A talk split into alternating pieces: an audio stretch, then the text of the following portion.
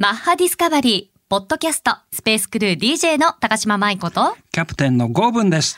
リスナーさんからお便りをいただいておりますので、ご紹介したいと思います。はい。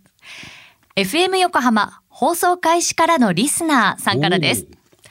2022年1月2日と1月9日放送のマッハの目で覗いてみたのコーナーの赤塚豪文さんの話が胸にジーンと来てしまいました。やはり朝起きは三問の得だと実感しました。両方とも何とか残して機会があれば皆に伝えたい話なので、ぜひ文章起こしをして番組のホームページに記載をお願いいたします。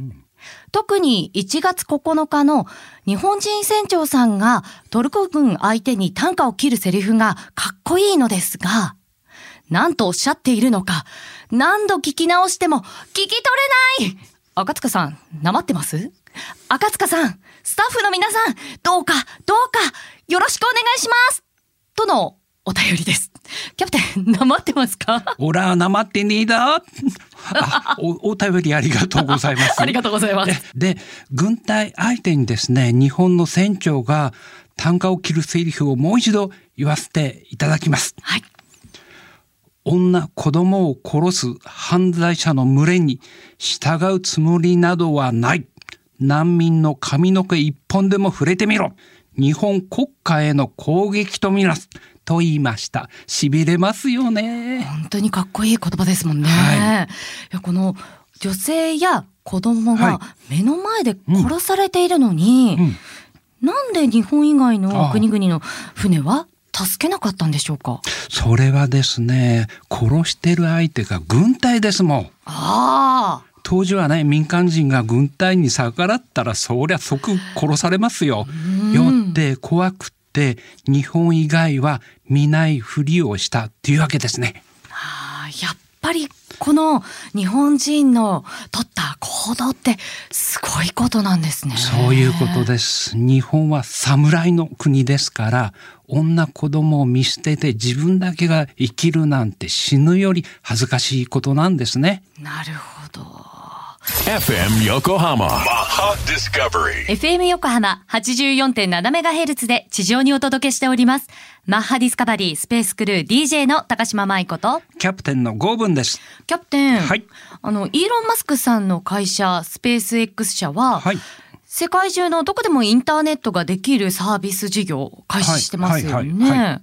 事業名はスターリンク。要するに、インターネット専用の人工衛星を1万機以上打ち上げて、はい世界中の人々にインターネットを提供しますっていうビジネスでしたよね。はい。計画はですね、1万2000機から4万2000機の人工衛星を打ち上げますが、もうすでにね、かなりの数のね、人工衛星が打ち上がってますよ。あ夜空を見てね、一直線に人工衛星が連なって飛んでるのが見えるんですよ。あ、へえ。ただしね、あの、街の明かりが明るい都会では、まあ見えないと思いますけどねう。ーん、いや、でも、この4万2000機ですか？ですよ。しかもすでに打ち上がってるわけですからね。知らなかったな。この事業は、あの、初期投資に莫大な金額が必要でしょうし、そうですそうであと、わからないのが、うん。今更インターネット接続事業なんて、これビジネスになるんですかね？確かにそう思いますよね。うん。私もね、自宅でインターネット接続したのがもう30年前かな。うん。でもね、世界的に見るならば、インターネットの普及率はやっと半分50%超えた程度なんですね。あら、50%くらいなんですか？えへえ。うんということは、世界的に見るならば、このインターネットの普及率半分というわけなんですから、はこの市場、世界的にはまだ成長産業と言えるわけなんそですよね。うなんですよ。2040年のね、はいインターネット接続事業の市場規模を調べたんですけど、はい10兆円と言われてますので、んまあそんな大きくはないんですけど、ちっちゃくもない。うんうん。えーということで、インターネット要するに通信インフラを制することはとても重要なことなんですね。うんインターネット、通信インフラを制する重要性。はい。確かキャプテン、少し去年、あの、触れてましたけど、はい年明けたら忘れちゃったんで、はいはいもう一度教えてください。はい、わかりました。今までの通信っていうのはね、実はインフラの上にあったんですね。あのー今からの、ね、通信はインフラの下に来るんですね。えー要するにね、通信が止まると、物流もガスも電気もガソリンも食料も何でもインフラが止まっちゃうってことなんですよ。それぐらい通信ってのは重要ってことですね。そういえばそうだった。い思い出しましたよ。ありがとうございます。あいいえそうだった。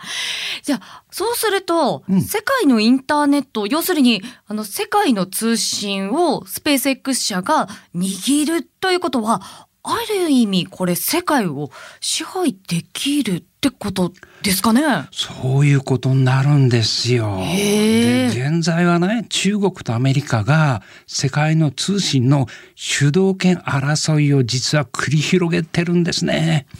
で理由はまあそういうことなんですけどただね日本は蚊帳の外が悲しいですよね。キャプテン、はいこの人工衛星全部にキャプテンのカメラ載せましょう。日本も蚊帳の外なんてダメです。ダメです。はい はい。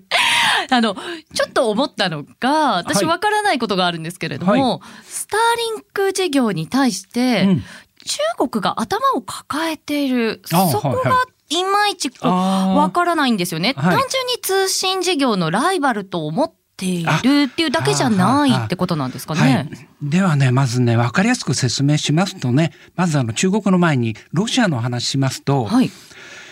昔のソ連はゴルバチョフ大統領がねペレストロイカ要するに改革を行ったわけですよ。うん。その時にソ連の国民はねとっても貧しい生活をしてましたが改革によってね世界の情報を入ってあ貧しいのは俺たちだけだった。気がついたんですね。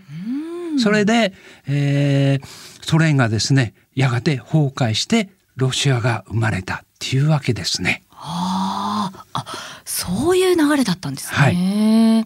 あ、ってことは、それって中国もインターネットなどであの情報を自国民に伝えないなんていうニュースも聞いたことありますが、はもしこのスペース X 社から世界の情報を中国の方が入手したら、ソ連と同じような運命になるかもっていうことを心配されているというわけですかね。そんな理由ですね。ただあの中国に限らずね情報管理している国ってたくさんありますんでその国々はまあ困るでしょうねう。んでロシアではねスターリンクは禁止罰金だそうです。そうなんですか、はいそうすると、スターリンクは、まあ、ロシアも困るってことなんでしょうか、はいですよね。ああ。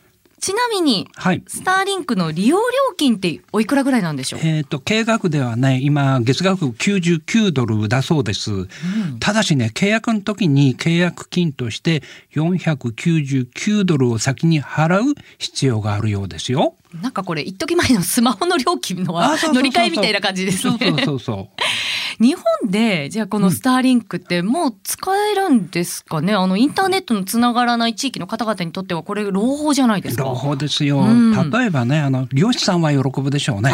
ほら、外海に出ちゃうとね、ほら、スマホ使えませんからねで。すよね。うんうんまたほら、311の時のような大災害が発生した時も、結局使えるわけですから、非常にありがたいですね。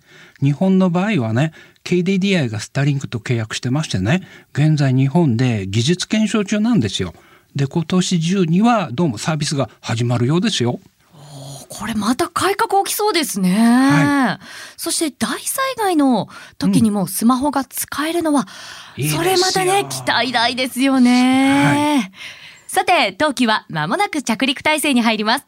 キャプテン着陸前のあのコーナー行ってみましょう。はい。Maha Discovery. マッハの目で覗いてみた。人工衛星に搭載されているマッハコーポレーションの対放射線光学センサーのように、ズバッと鋭く、今に注目するマッハの目で覗いてみた。キャプテン今日も世の中にズバッとよろしくお願いします。はい。